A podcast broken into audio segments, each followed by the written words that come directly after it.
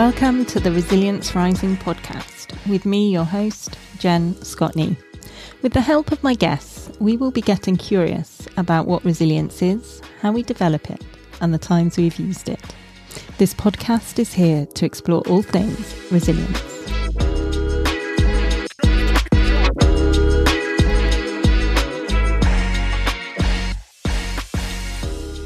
Today, I'm talking to Rachel Smith.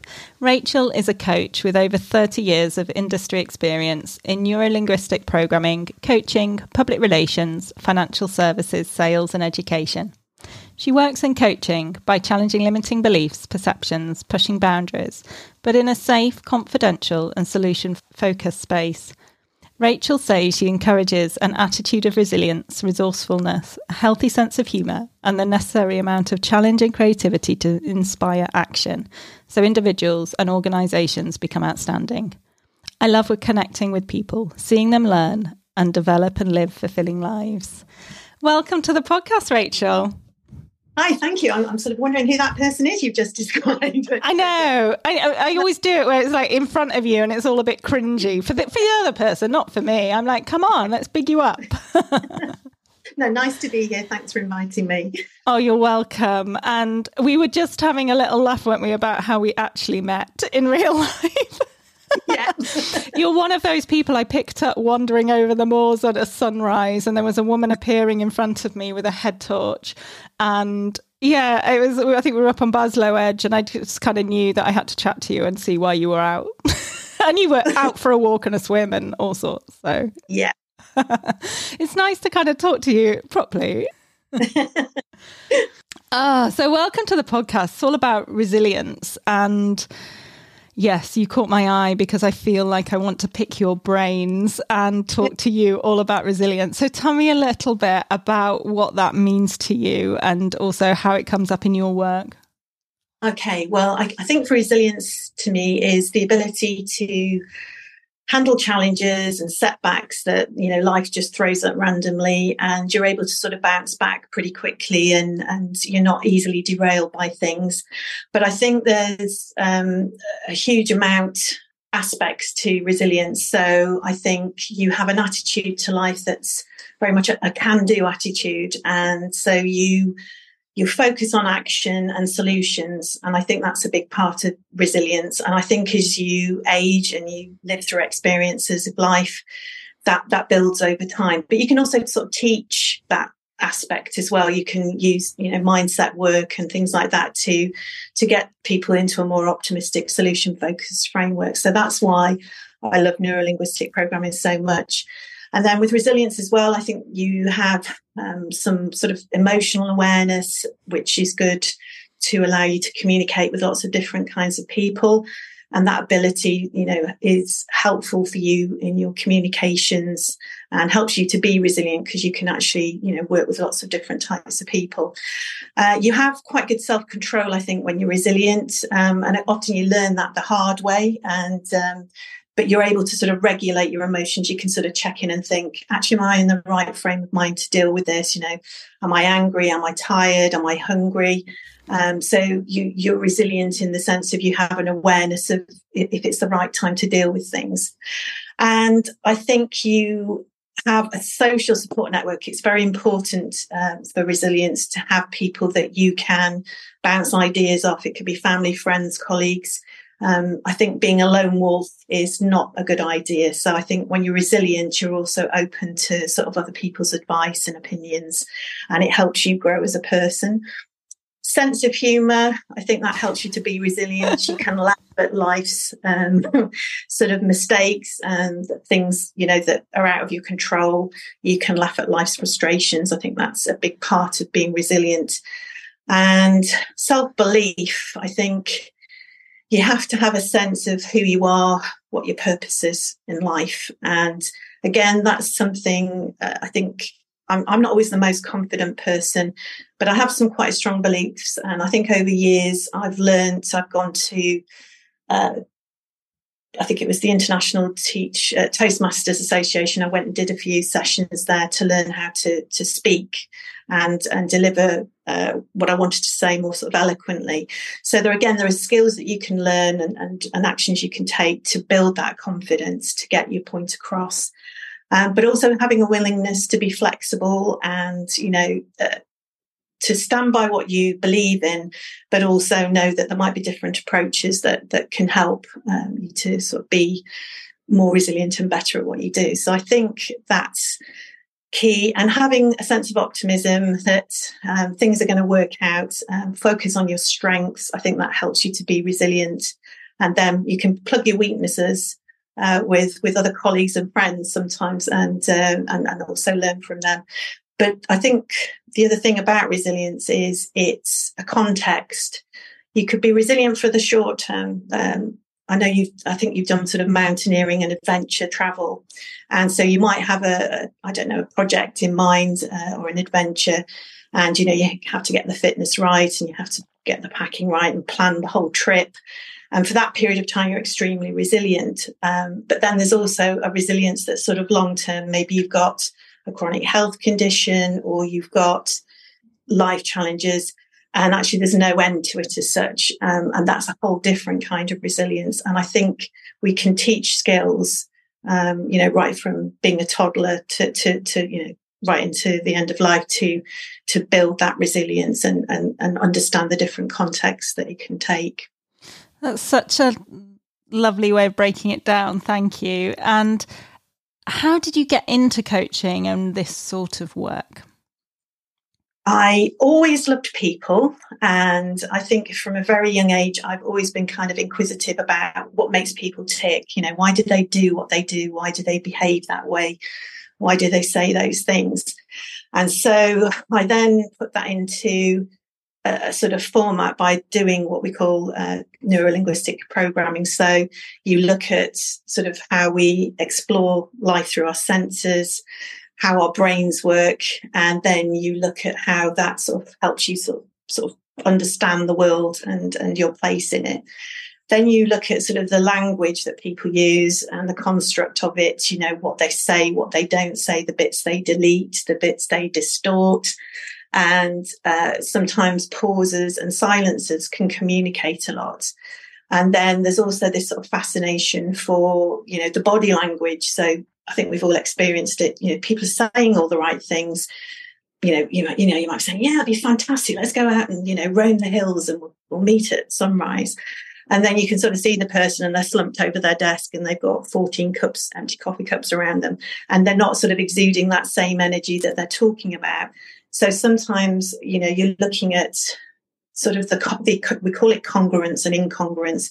And i think that's a big part of why i do coaching is is getting people to be the best version of themselves uh, and to understand what makes them tick what might be their limiting beliefs what might be holding them back uh, what things that they might need to reframe to, to, to be more, you know, productive or whatever it is.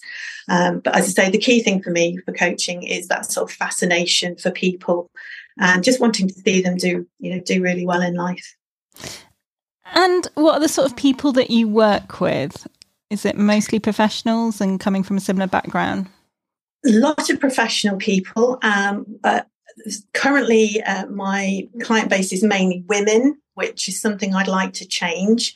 Uh, I think women by nature tend to be more comfortable sort of getting help if that makes sense or you know getting support in, in, whatever way it might be i think men experience all the same kind of issues as as, as women you know uh, they can experience bullying in the workplace. They can, you know, have lots of different pressures that a career can bring.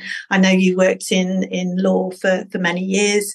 And I think it's 92% of, of, of, of, lawyers and people working in the legal industry can experience stress and, and you know, anxiety. So, um, yeah, I, I tend to work with professionals, and a big part of my work is working with people who have perfectionism, as a, a, thing that they're trying to manage, and also what we call high functioning anxiety. Um, and that's a big part of my work. Oh, okay. Oh, that would be interesting to talk a little bit more because then I suppose I was thinking when you were describing these aspects of resilience and it all seemed really nicely packaged and I'm like, "Oh, okay, maybe we can all just learn that." But now I'm thinking, well, hang on, if it was that simple, we'd all be super resilient and not have any yeah. issues. So, tell me a little bit about why it's so difficult in ca- in your case, and your experience, and then it'd be really interesting to dig into some of those things that you've just raised that you work in uh, perfectionism and high functioning anxiety. Yeah, I think I think uh, one of the the key things is uh, with a lot of professional people to all intents and purposes, what we call high functioning anxiety, and that accounts for about 24% of the workforce um, and people with sort of generalized anxiety, is to all intents and purposes, they appear to be functioning at a really high level. And actually, they're very popular people to employ if you think about it, because they have a keen attention to detail. Uh, they'll go the extra mile to achieve the goal they'll take on personal responsibility and you know there's lots of attributes that you know are, are absolutely essential to, to most businesses where it tends to be an issue for them is often more in their private life and that classic work life balance clash. And I've worked with lots of sort of senior managers, uh, particularly say in the NHS, and you know they're, they're doing a fantastic job um, you know professionally and you know getting promoted uh, to, to, to, to, high levels. And what they're actually saying to me is it, it's that that home life that's that's kind of taking a hit. You know they can't switch off. Um, they're doing kind of a risk assessment for the trip to the zoo with the kids. Um, they're um, you know they're planning for every eventuality they they just can't actually be in the moment. They don't sleep at night because they're processing you know the latest project at work and then they're treating the home life very much like a military operation as well. And it, it's it's it's often that side of things that um, they're struggling with. And sometimes there's an incongruence as well that that you know they're doing well on paper but they're not feeling happy. It's like, you know, I've got a great job, I've got a lovely house, I've got two kids, they, they seem, you know, pretty stable, uh, but something's missing. And so that's where uh, sometimes that resilience can actually can, kind of be, it, it can be a blessing and a curse at the same time. So, what's the sort of solution that we can offer if that's resonating with people? And it's certainly, there's definitely things in my past as a lawyer. I mean, I was like, oh no, yeah, perfectionism. Yeah, I'm recovering from that. No, never had high performing anxiety. And now you've just described it. I'm like, yeah, that sounds very familiar. Yeah. so, I, so, what is it that we can do to go forward? yeah. Well, I, th- I, think this is it. And again, this is why I love uh, NLP because it's very much solution focused. So it, it's not sort of looking at things and saying, oh gosh, you know, having high function anxiety or anxiety is, is a terrible thing. It serves a very valid purpose. You know, it keeps us safe, it keeps us, you know, kind of on our toes. But it's when it gets out of uh, out of proportion to you know the, the, reality of our situation. So, one of the key things is to sort of learn to be able to delegate and to set healthy boundaries for ourselves. That's really quite important because people, you know, uh, who are perfectionists and highly sort of detail orientated will often find it hard to relinquish control of a project. And actually, sometimes when you can learn to do that, and so then you can actually go home a bit earlier, or you can turn up for your kids' sports day and do sort of those those other parts of your life that are important. You know, it, it's having that ability to say, actually, yes, I can pass this over to someone else, or you can sort of set clear expectations of what you expect from your team and what they can expect from you, and you, you sort of define yourself, um, but you you you kind of do it in a very uh, very methodical sort of way, and that that's something that you can sort of train. Um, and there are sort of processes that you can do. Um, I, I suffer with high functioning anxiety. I'll often sit doing bilateral stimulation, and uh, I've got a little beanbag here that I use for that. And that's activating the left and the right cortex of the brain. When you're extremely anxious, the synapses are not firing as they should. You know, there's chemical imbalance, imbalances. You've got cortisol dumping, uh, adrenaline dumping into your system. And short term, that's not necessarily a problem, but long term, that tends to have a, an impact on your, your mental and physical health. So, what we're trying to do is say, yeah, you know, anxiety is not your enemy, but there, there are things that you might need to do to kind of get it into into perspective and you know healthy boundaries is, is part of that and actually when you create boundaries I, I used to be terrible you know people could access me sort of 24 hours a day my business page and my social page were blurring. Con- clients were contacting me in the middle of the night. They saw my little blue light on on Facebook, and you know suddenly they're messaging me about their mental health crisis. And I would respond, and it was like, "Whoa, what are you doing? You know, this is not not a good way to be, and um, I'm not really giving my best either." Uh, and I need to sort of walk the walk, talk the talk, and, and stick to my boundaries. So I'm now very much more you know it's a learning curve um, but you know i've set very clear boundaries about contact and how soon i'm going to get back to clients and that kind of thing. And actually rather than offending people i find i'm treated with more respect now and i'm actually seen as more credible because people realize i'm not just there as as an emergency contact and actually that my time and my experience is is valuable and you know to allocate you know, time with clients accordingly. And I'm guessing. So it, oh, sorry, I was just going to thinking that when you're showing up in those times, you're you're probably showing up as in a more refreshed and better, and coming from a better place because it's not exactly. the not the middle of the night. Yeah, exactly. and and and again, that that's one of the, the side effects sometimes of this high functioning anxiety and lack of boundaries is you know this insomnia or this you know, inability to just switch off. And I think it was uh, James Reeves uh, on a previous podcast said how important it is to stop. And, you know, we're bombarded, aren't we, 24 7? You know, we can access information. People can, you know, ping us. Um, it, it's, it's, it's having that discipline to say, actually, the phone is going off or you know i'm going for a walk in nature i'm not even going to take the phone with me potentially. Um, and you know that there's there's things that we can very deliberately do um, to to to sort of change the way that we're allowing ourselves to be uh, kind of um, overwhelmed i think uh, mm. sometimes. So, yeah. And just just going back to i think you called it the bilateral stimulation and you waved a, a beanbag. Like what what what are you what did you do with the beanbag? What's going on? I've never heard well, of this. Is this something I should have known 10 years ago? I'm going to do a shorter video. There is one on on um, my Facebook page uh, that explains it. And basically, what you're doing is you're literally passing the beanbag from your left hand to your right hand, and the exchange point is is sort of what we call the center point, the sort of near the core. And what that does is it obviously it's it's what I call an action distraction. So you're distracting yourself from the racing thoughts or the, you know, the fluttering heart or whatever might be going on. And so you're just doing this very sort of deliberate action. And then to make it a little bit harder and to to to do the action action distraction at a higher level, you might, you know, you might not count down from 100 while you're doing it uh, or from 50, but you do it in threes. So, you know, 50, 47, 43.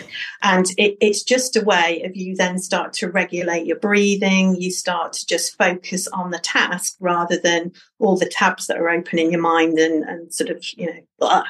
Um, and it helps to still the mind, but also it, it's, it's doing a very methodical type uh, situation. So I think it's EMDR works very much on that principle, you know, where you sort of watch your finger and from left to right, that kind of thing. It gets that focus uh, back and it gets the synapses on the left and the right side of the brain working and firing. So instead of being in panic mode or freeze mode, you you start to feel more resourceful and in control. Following on from that, I might do the the three two one technique. It's sort of a grounding technique. So it'd be like three things you can see in your immediate environment, two things you can hear, one thing that you can touch. And again, that gives you immediate feedback and it brings you back to the sort of present moment. Um, so in NLP terms, I talk about take a pause, um, not necessarily stop completely, but pause, pivot, get a different perspective on things. So if you're sitting down, you might stand up. Uh, if you're standing you might sit down. Um, you know, you might shake your hands for a little while. You might, you know, there's lots of things box breathing, you know, you, you sort of inhale to the count of four, hold the breath for the count of four, exhale for the count of six, and just sort of do this very rhythmic action distraction to get you in a, a place of, of, of relative peace. And then you can sort of start anew. Come from a better place. Thank you so much for those tips. It's something that I hadn't seen or heard before. And yes, in those moments of stress and overwhelm, I'm going to start passing a little beanbag, find the dog's balls, start passing it between. I've, I've heard people. Uh, I know one of my friends. He, he got to an event and he didn't have. Uh, he'd forgotten the, the, gear, and somebody went out and bought a bag of potatoes. So he was using a, a potato. He could get a pair of socks, preferably clean ones. You know. and the great thing is as well, they're quite squidgy. So again, you could use them as a bit of a stress reliever, just sort of gripping. Um, you know, those are they're very simplistic things, but actually if you have the discipline to do them and not just do it once um, you know when i'm i'm in a highly anxious state i will you know sit and do the bilateral stimulation two or three times a day. I'll do the grounding thing several times a day. There's a, an alphabet exercise that i do. Lots of clients will know about that. That's that's brilliant. It's a bit of fun again and it's it's it's it's sort of using your left your right hands um, and and it's it's just another wonderful example of, of action distraction, but it also focuses the mind in a much healthier way. So there's lots of techniques and skills that people can use to to manage, you know, this this high functioning anxiety or generalized anxiety. Yes. And so this is thinking back to when we were talking about resilience and you talked I'm guessing this is emotions and emotional awareness, those self control. This is just that taking the pause is it so that you can recognize what's going on and and come yeah. take your action from that place? Exactly. And for me, um, I have chronic fatigue syndrome. And some days um, I, I, do these exercises, and they're a great sort of um, barometer for how I'm doing. So on days when I find it really easy to do them, that usually means, you know, I've slept fairly well, I've been eating well, I've had a nice walk out in nature and you know the, these things are relatively easy for me uh, other days i might do them and i'm really struggling i can't even finish the task. And that's giving me direct feedback that hey i'm not in a good place here. So it might actually mean you know i need to rearrange an appointment with a client or delay a meeting on my business uh, page. I talk about brown envelope days. And when i was really ill a few years ago I, I went into bury the you know, bury my head mode and letters were coming in. There were things I needed to deal with. And I just couldn't cope. And I'd, I'd sort of open things, start reading them. I couldn't even read the text properly. I'd catastrophize what I'd read anyway. And so I, I created this idea of what I call them brown envelope days because they're the kind of letters that you need to respond to. You know, they might be the Inland Revenue, they need a, a response within seven days or 14 days or whatever. It could be a final demand letter that, that, that's something you can't put off indefinitely, but you, you know, you also need to be in the right frame of mind to deal with them. So I just suddenly thought, thought, well, what can I do? So if something comes through, and it could be an email, it could be, you know, a random comment on on your feedback on Facebook. Um, it's kind of just check in with yourself. It's like, right, am I in the right place to kind of deal with this? Um, and my energy's better in the morning. So my post tends to come at two o'clock in the afternoon. So I already know the odds are against me in terms of being in the best place to deal with that, whatever's coming through my letterbox. So I would put in my diary, you know, this arrived, this date, and I'll sort of check in. I think, yeah, not in a good place. So I'll diarise, you know, for my next available space to, to, to deal with it. And what I actually found on a number of occasions when I kind of tested this out uh, obviously, I'd have a cut-off point where you'd have to deal with something. You can't just keep putting it off. But it might even be, I need a trusted friend to help me with this, to sort it out, or I need to go and speak to Citizens Advice Bureau, or some, you know, there might be some other action that you need someone to, to help intervene with you. Um, but on the days when I actually took that pause and said, actually, not in the best place to deal with this, you could bet your bottom dollar probably the next day when I reread whatever it was I'd see it completely differently. And in fact, often I'd misunderstood what the content even was. And most of the time, it was never as bad as I thought it was. Um, and that's a very interesting thing. And um, so I think that that ability to pause, check in, you know, how am I doing? is really important. And these techniques that I teach help you to do that. So, um, and you get actual evidence feedback, which is important. And it feels like they're pretty instant. Yeah. Which is which we like. We like in this day and age of something we can do straight away that works.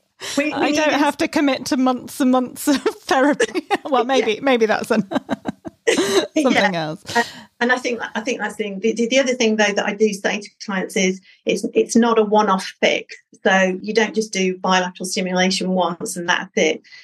The the evidence is that you know it takes about 30 days for something to become a habit and and something that you can sort of do consistently. So again it's it's a case of having that discipline to keep practicing. And even when you feel great still keep doing it obviously probably not as much but it, it just gives your brain that sort of ah yeah this is what we're doing and this is really good and this is healthy. And uh, and it's very easy again to to suddenly think, oh, um, I'm fine at the moment. And that's why I do it as a, sort of discipline. It's like, well, am I really fine? Because I'm very good. You know, we can, we can pretend that we're fine. Um, so it's good to have something that you can actually measure it, you know, properly and, and sort of see where you're at. Mm. And going back to the high performing anxiety that you were describing, because I think this might be something that a lot of people recognize, either in themselves or others. but, yeah. but I guess it's harder to spot in others unless you've been through it maybe and then and then I can see the signs. yeah. And so so where where's that coming from? Is there something that we can put as a as a source for it? Uh, I, that's one thing as a coach. I I never uh, the, the, last last thing you want to do is is make any sort of assumptions because uh, I've I've worked with people and uh, you know sometimes there's an experience in their life that has for whatever reason you know maybe there's been a trauma maybe they've seen someone else respond to a stressful situation and you know they've kind of almost learned oh that's that's how you deal with that. So sometimes there can be a trigger experience but sometimes there isn't um, sometimes equally you know uh, my my kids uh, they they often compliment me and their dad for this sort of high performance anxiety this sort of perfectionism that we we have going on. And and and you can see it through various generations of, of, of both our families. Um, but as i say i don't see it as a, a, as an issue as such if you can manage it. And so um, we, we we often joke you know that um, we, we have to you know it's it's it's a double-edged sword. Uh, there's lots of benefits to to being able to perform at a high level and and you know do amazing things but it's getting it into perspective and, and making sure that all aspects of your life are also fulfilling and it's not all about this this sort of one thing that you're trying to achieve.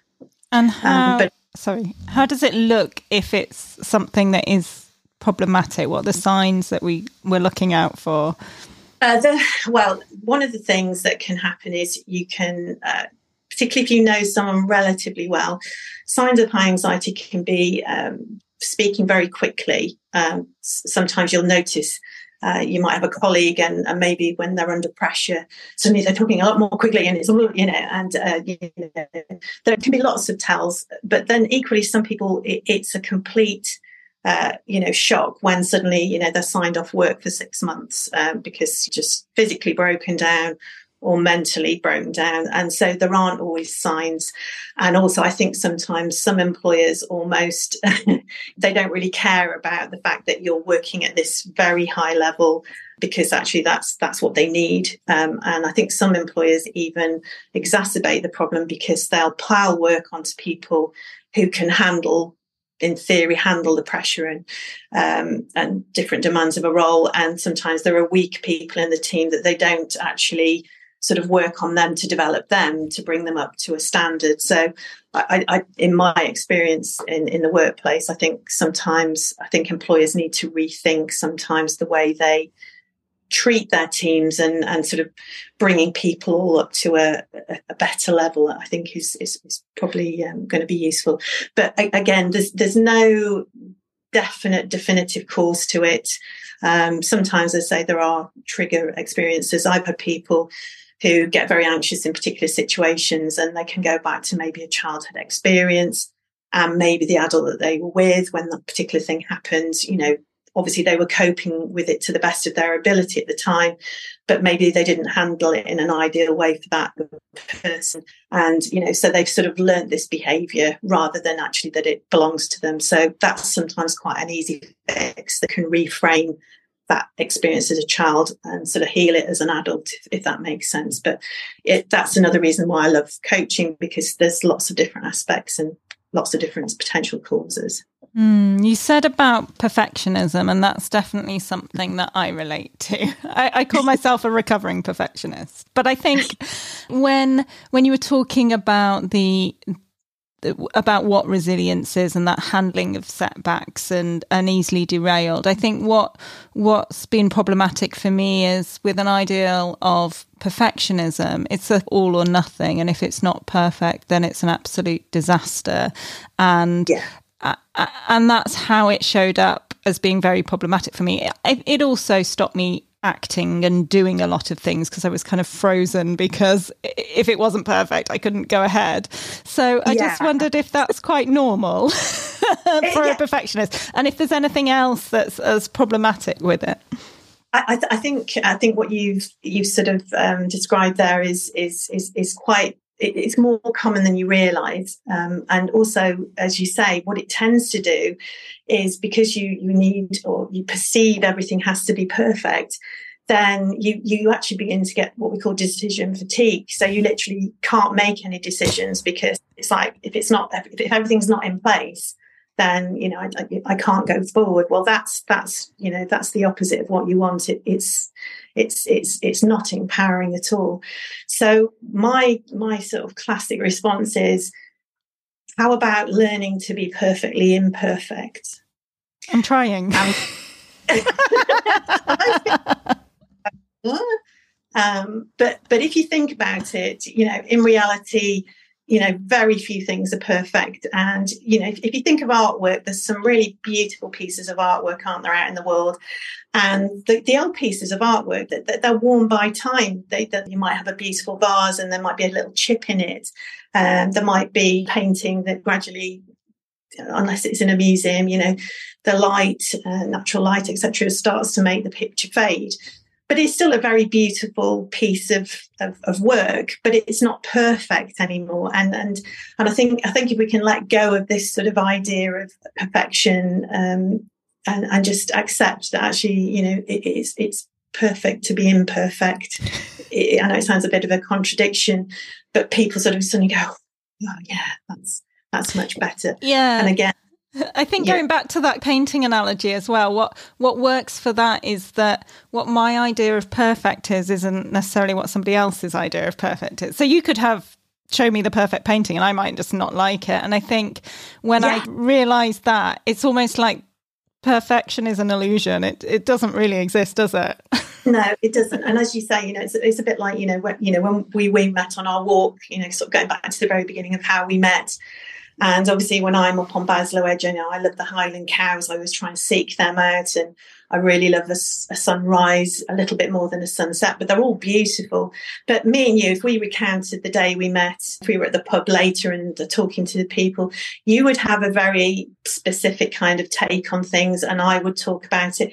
And you could potentially even think we were walking in a different place because the things that I pick up on, the things that I find sensually pleasing will be different to yours.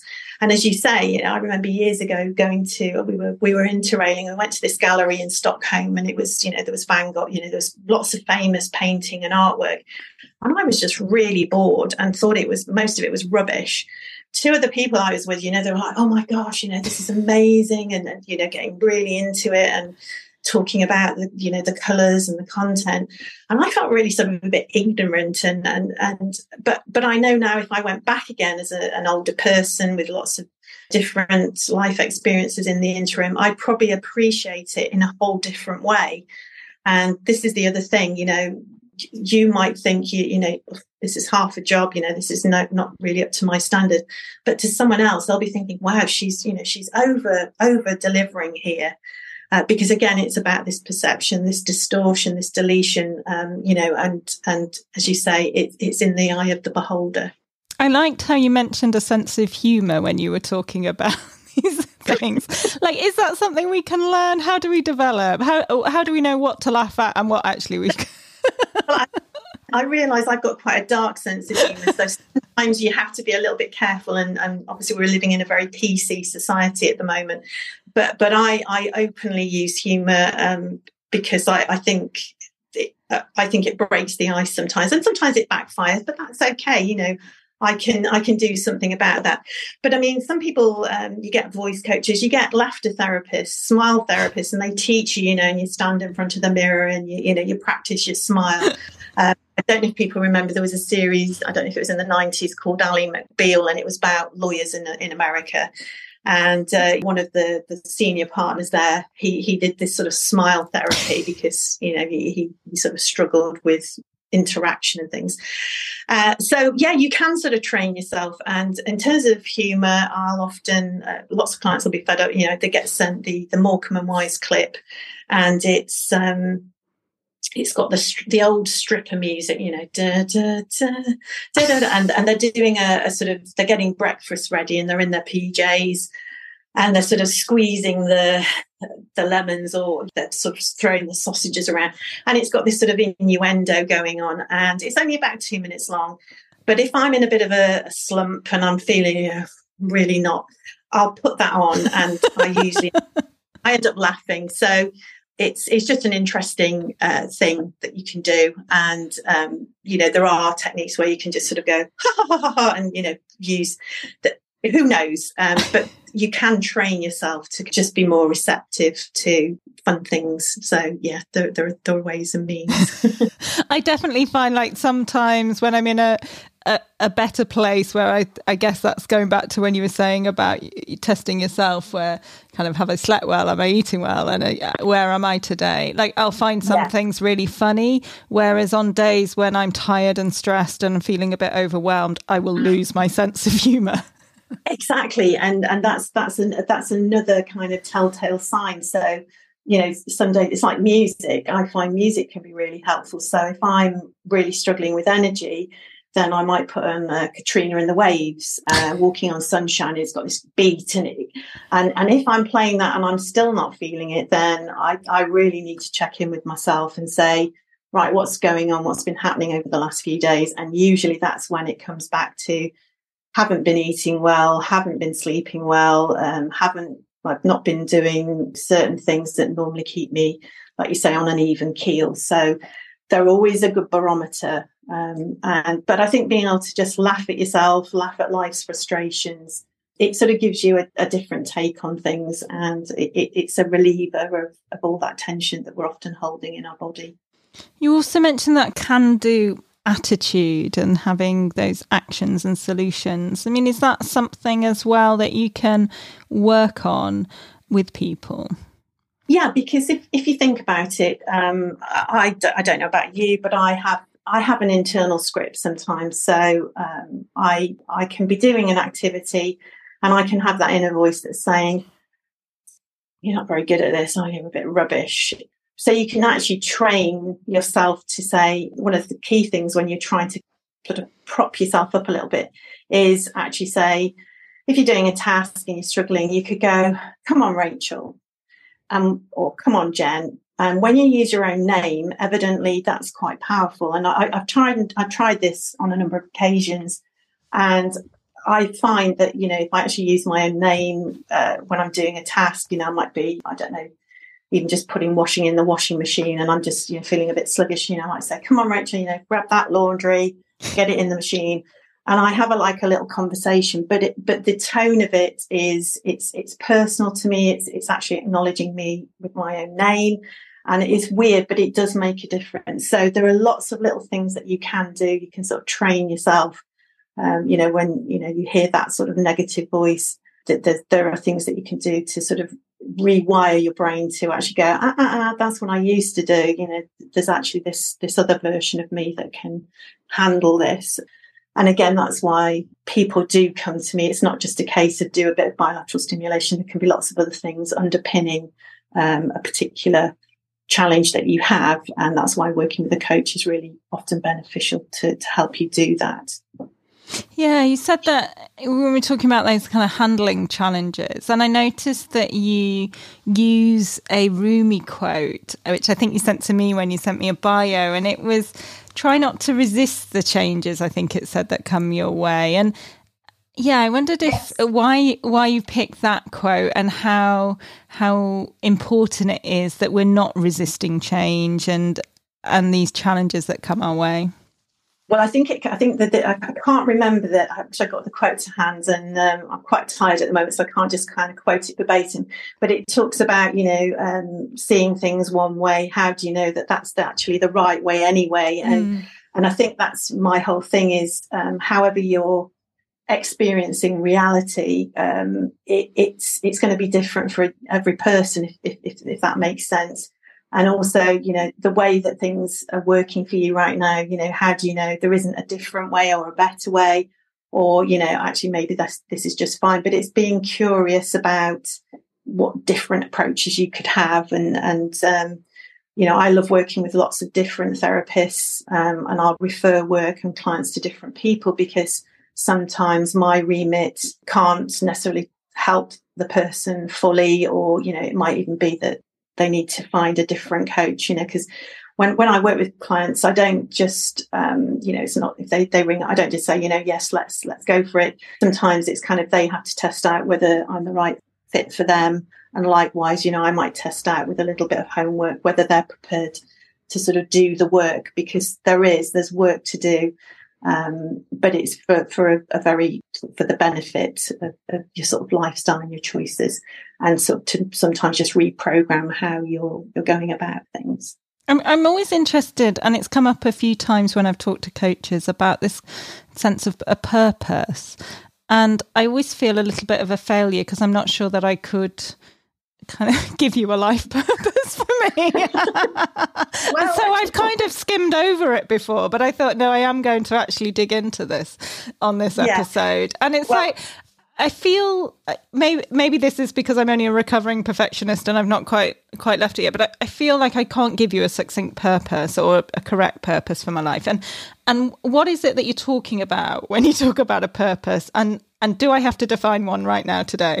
no, no. This, this, is the weird thing. I mean, um, there's a lovely tool. There's a chap called Robert Dilts, who was one of my trainers when I, you know, did my initial NLP training, and he has something called the logical levels, and it's about looking at the environment, the behaviors, your capabilities. It's about looking at your values um, and then it, it, talks about you know, sort of uh, this pinnacle is is your purpose, your life purpose.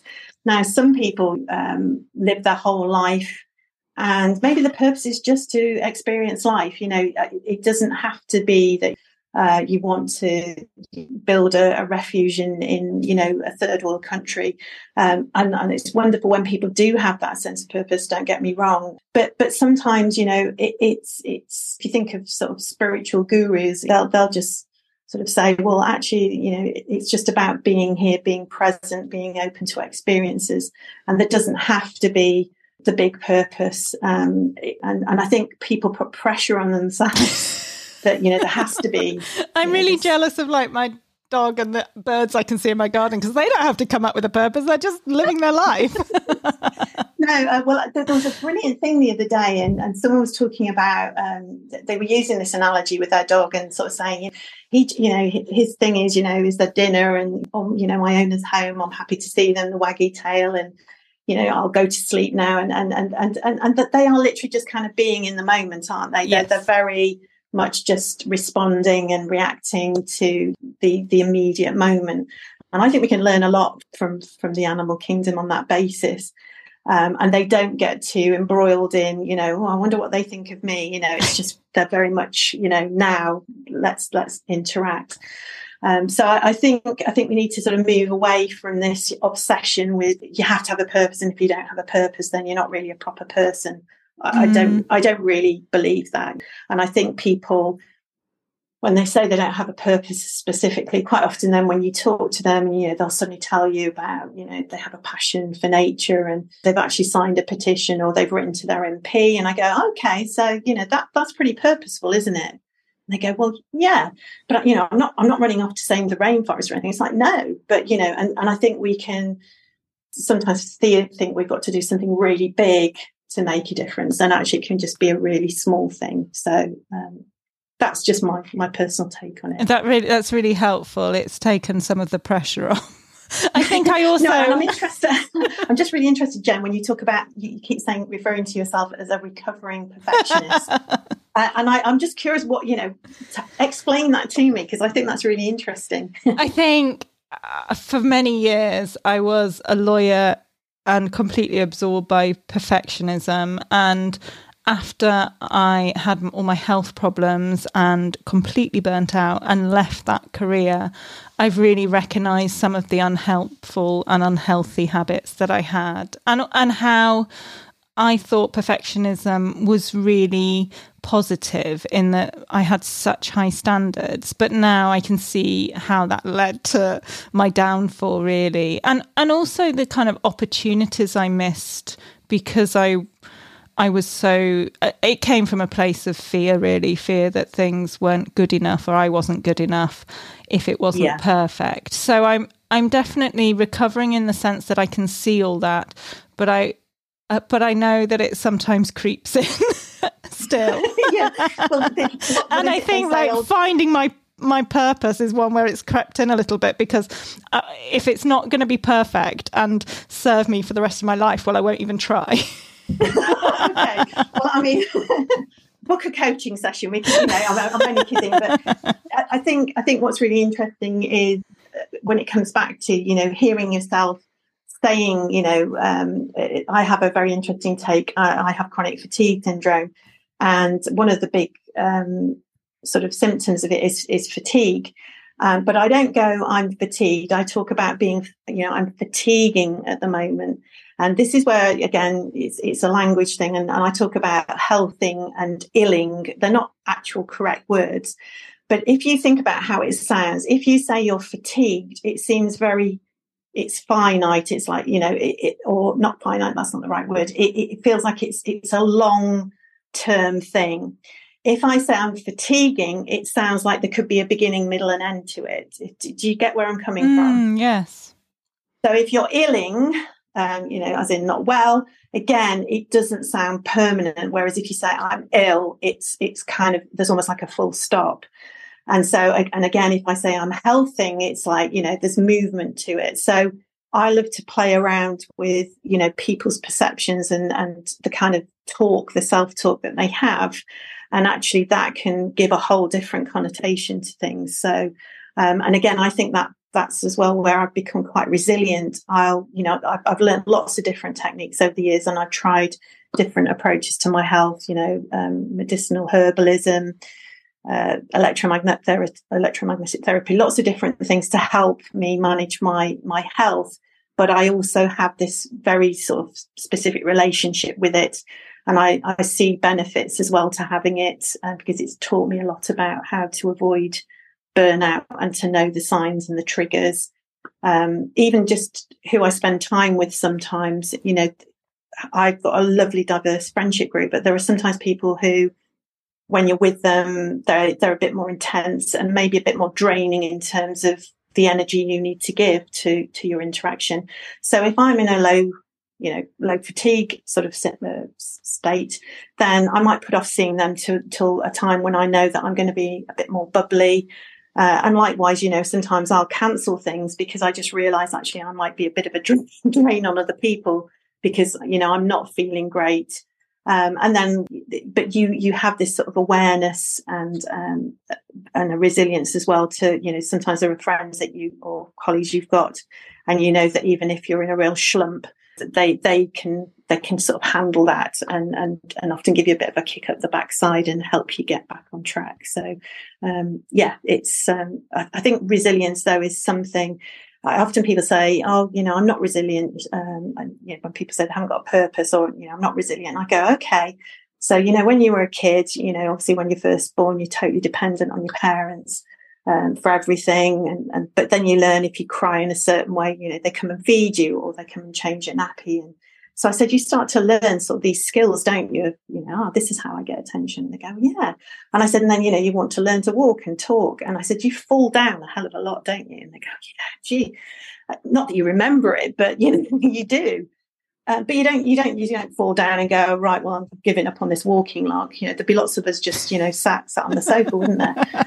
so, you know, we do have resilience, but we don't necessarily recognize it because actually in the scheme of things, it seems quite small, but actually it's amazing. And anyone with high functioning anxiety and, and, and generalized anxiety, you know, someone who's afraid to leave the house, you know, maybe they go to visit their kid or they go to, to a, a you know, doctor appointment actually to, for them to make that leap and move outside is is huge resilience from them and, and reserves of just true grit really but, but but we don't perceive it that way because often society you know you're, you're only resilient if you climbed kilimanjaro you know on your hands or something but resilience you know it's the context I, I think and that's a very important thing Oh, that's a lovely way of putting it. Yes, I really appreciate that. Thank you. Because I sometimes feel like we do have to be doing extraordinary things. And you've just put it in a very lovely way that actually we're all resilient in our own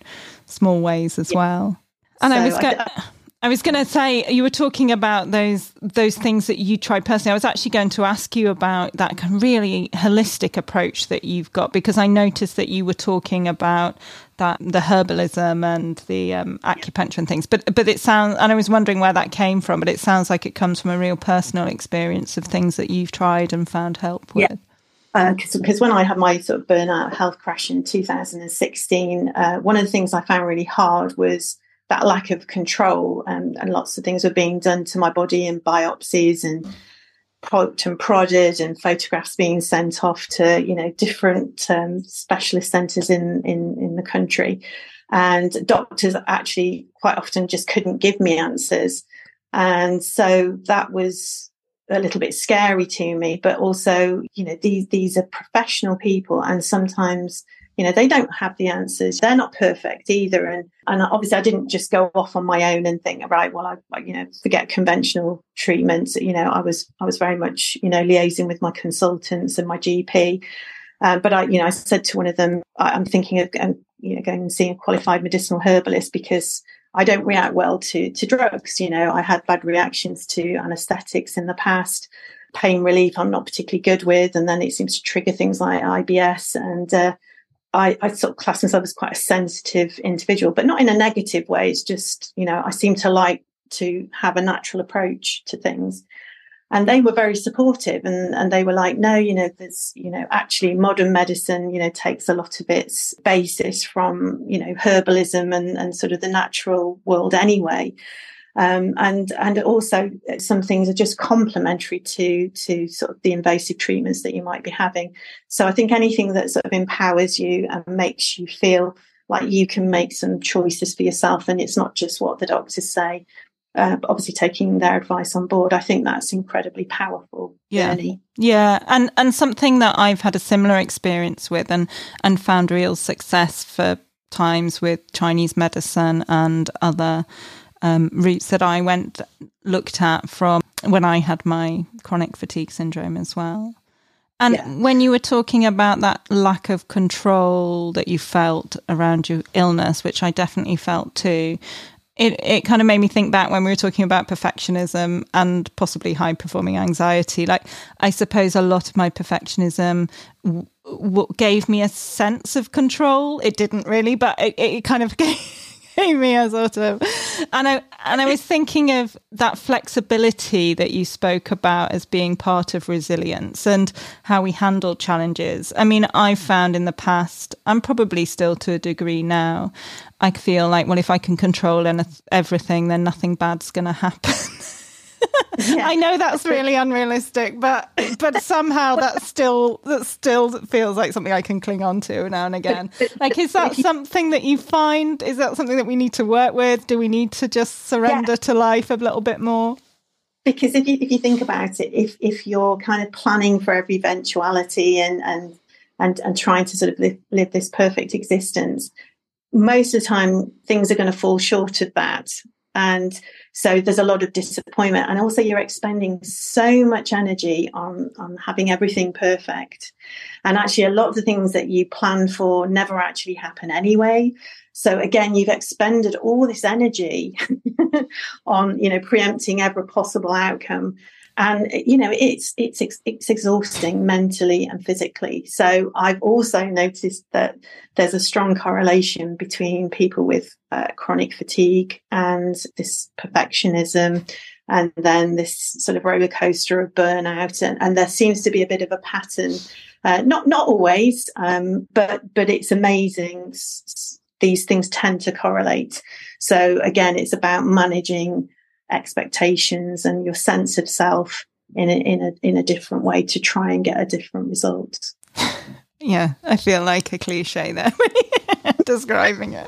well, trust me, I, am I'm I'm definitely a cliche, uh, but I've also taken ownership of, you know, right, well, what can I do? What can I change? And sometimes I slip back. I, have got all this training and I, have learned lots of other skills and techniques. Um, and, you know, I, I, got very interested in um, sort of eating right for your blood type. So it's not not always driven by diet, but you know, there, has been lots of research that your blood group can be very important in terms of the types of food that you put into your body and um, I got very interested in that because of sort of my autoimmune uh, situation. And you know, I, again, it's just another avenue that I've I've kind of explored, and some things made a lot of sense, and I didn't come to that. Uh, sort of understanding and, and knowledge until I was sort of in my late 40s, and certain cravings that I used to get obviously some uh, you know yeah, they're, they're, probably just bad habits but sometimes i got cravings for, for, things that were really nutritious and actually my body was giving me a very direct message that you know you need that to to boost your energy. Um, so you know it, i think it's just having a curiosity um, rather than trying to be perfect. It's just being curious and thinking oh well why do i do that? And, and how does that affect me? And you know and, and just learning to be resilient and, and and change your expectations. And as i say most of the time most perfectionists realize that in fact the the sort of bar that you've set for yourself, most people are they're nowhere near it, and they're they're already in awe of what you do. And and and actually, if you you were performing half level, you'd still be probably outliving most people's you know expectations of you. So we often put pressure on ourselves, and actually everyone else around us is is they're more than happy with what you're doing. It's it's just something that we've it's a skill we've acquired to to to to want to be perfect. Mm. But you can. Un- yeah, definitely. I'm not sure I'd call it a skill. well, an unhealthy skill. yeah, you know, but I often say to people, you know, well, what are you really good at? And they go, I'm really good at getting anxious. And I go, you know, and, can I have a certificate in that? You know, and, and you get playful and, and sort of, and when people start laugh, that's again when they tend to get a bit more resourceful and they take that pressure off themselves. And then they're in a in a in a state to sort of think about what they might want to change or, you know, do a little bit differently.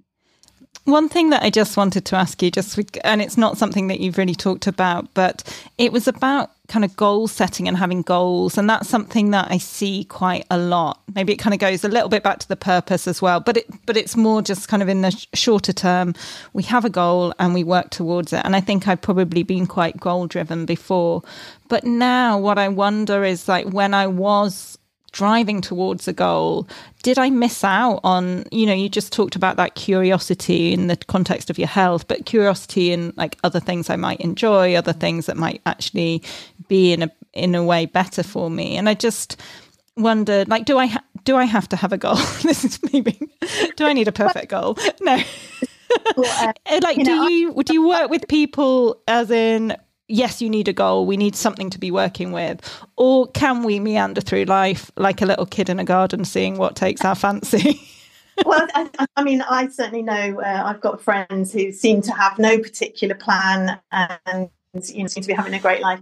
Uh, personally, um, I, I think it's useful to have a rough idea of, of, of, certain things, but I've also learned to be a bit more go with the flow and be a bit more spontaneous. And I think that's again, this coming back to resilience is, is, is having that flexibility sometimes to think, actually, you know, this is this is you know, I I, I want to go away on a holiday next year, and I you know, I don't know, maybe you want to have an adventure holiday, so you need to have a goal of well, are you going to go bareback riding in in Montana, or are you going to go and climb Kilimanjaro? Because otherwise, you, you know, you can't think about how you're going to achieve that, as in what time you're going to need to have to have up work, whether you need to do some fitness preparation and that kind of thing. So I think you do have to have a rough idea sometimes of, of what you're trying to achieve in order then to sort of put things in place to make it happen, if, if that makes sense. But it, I think you can, you know, just, just even making a list for each day can be a good way to help you to start focus on then sort of the bigger picture goals.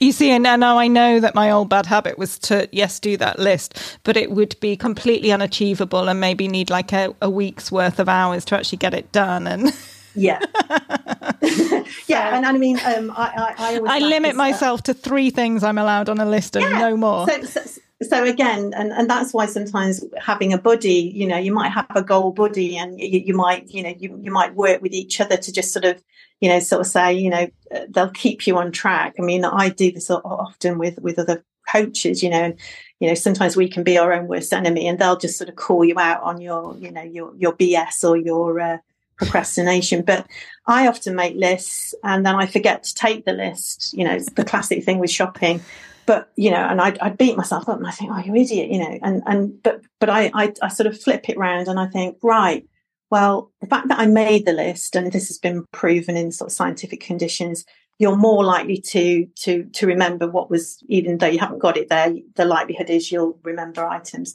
and I I kind of flip it the other way and I think, right, well, when I get home, hopefully I can find the list you know, I'm going to see how many of the items I got. And then I get really happy when I've actually got everything on my list and a couple of extra things. You know, it's like, whoa.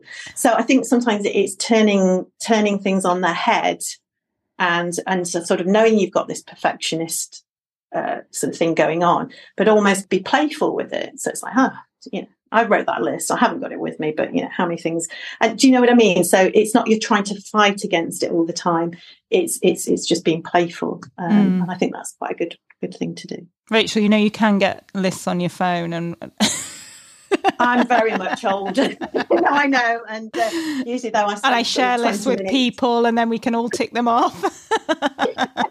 I know you said you were a technophobe before we started, yeah. but well, I'm, I'm a recovering technophobe. I'm going to take that take that on board, and and uh, you know that that's um, just doing this podcast today. You know, it's very much out of my comfort zone, but that's something I've learned to, that has built resilience. Is is sort of pushing myself to do things even though I'm not particularly comfortable because you learn something from it. So I think, and that's that's helpful um, to build resilience and confidence because you're having different experiences, even if they don't necessarily feel great. Um, and sometimes you actually find that you're really good at something that you you didn't even know about, um, and that can be really rewarding.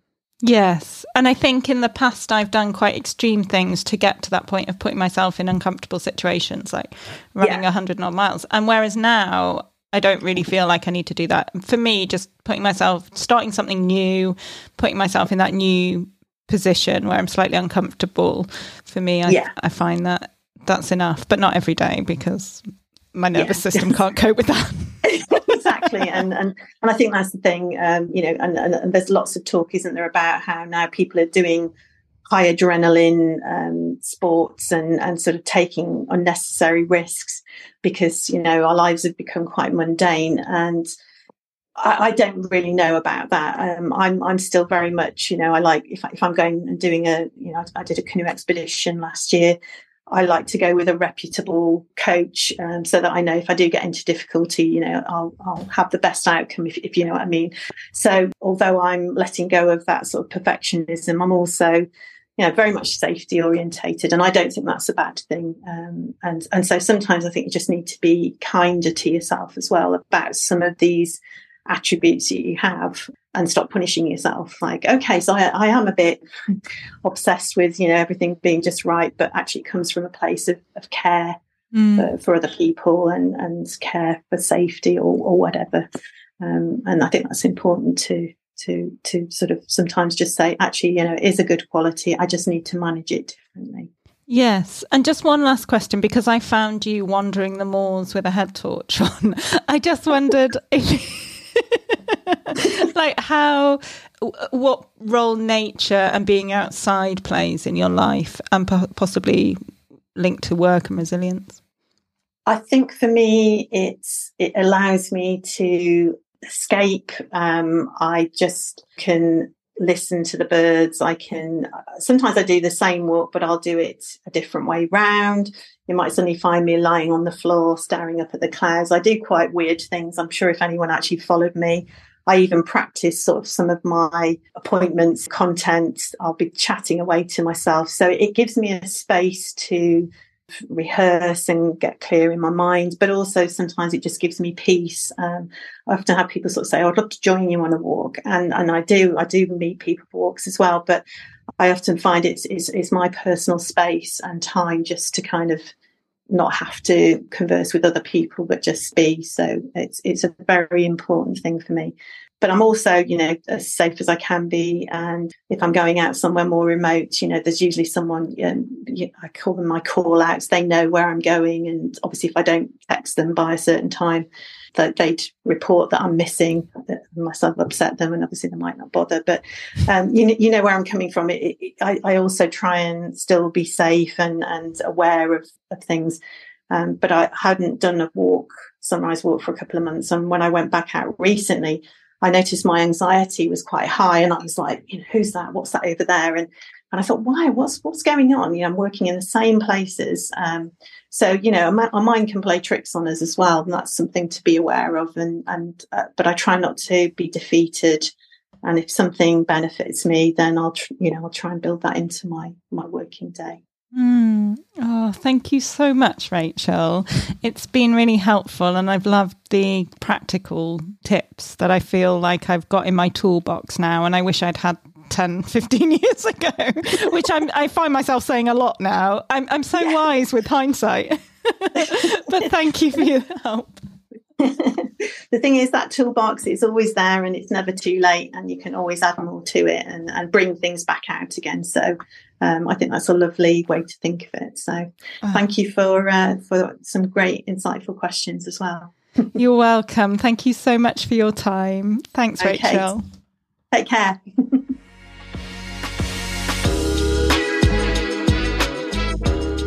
Thank you for listening to the Resilience Rising podcast. If you have enjoyed this episode, please do help people find us by hitting subscribe, leaving a review, or sharing us with others. Thank you so much, and see you next time on the Resilience Rising podcast.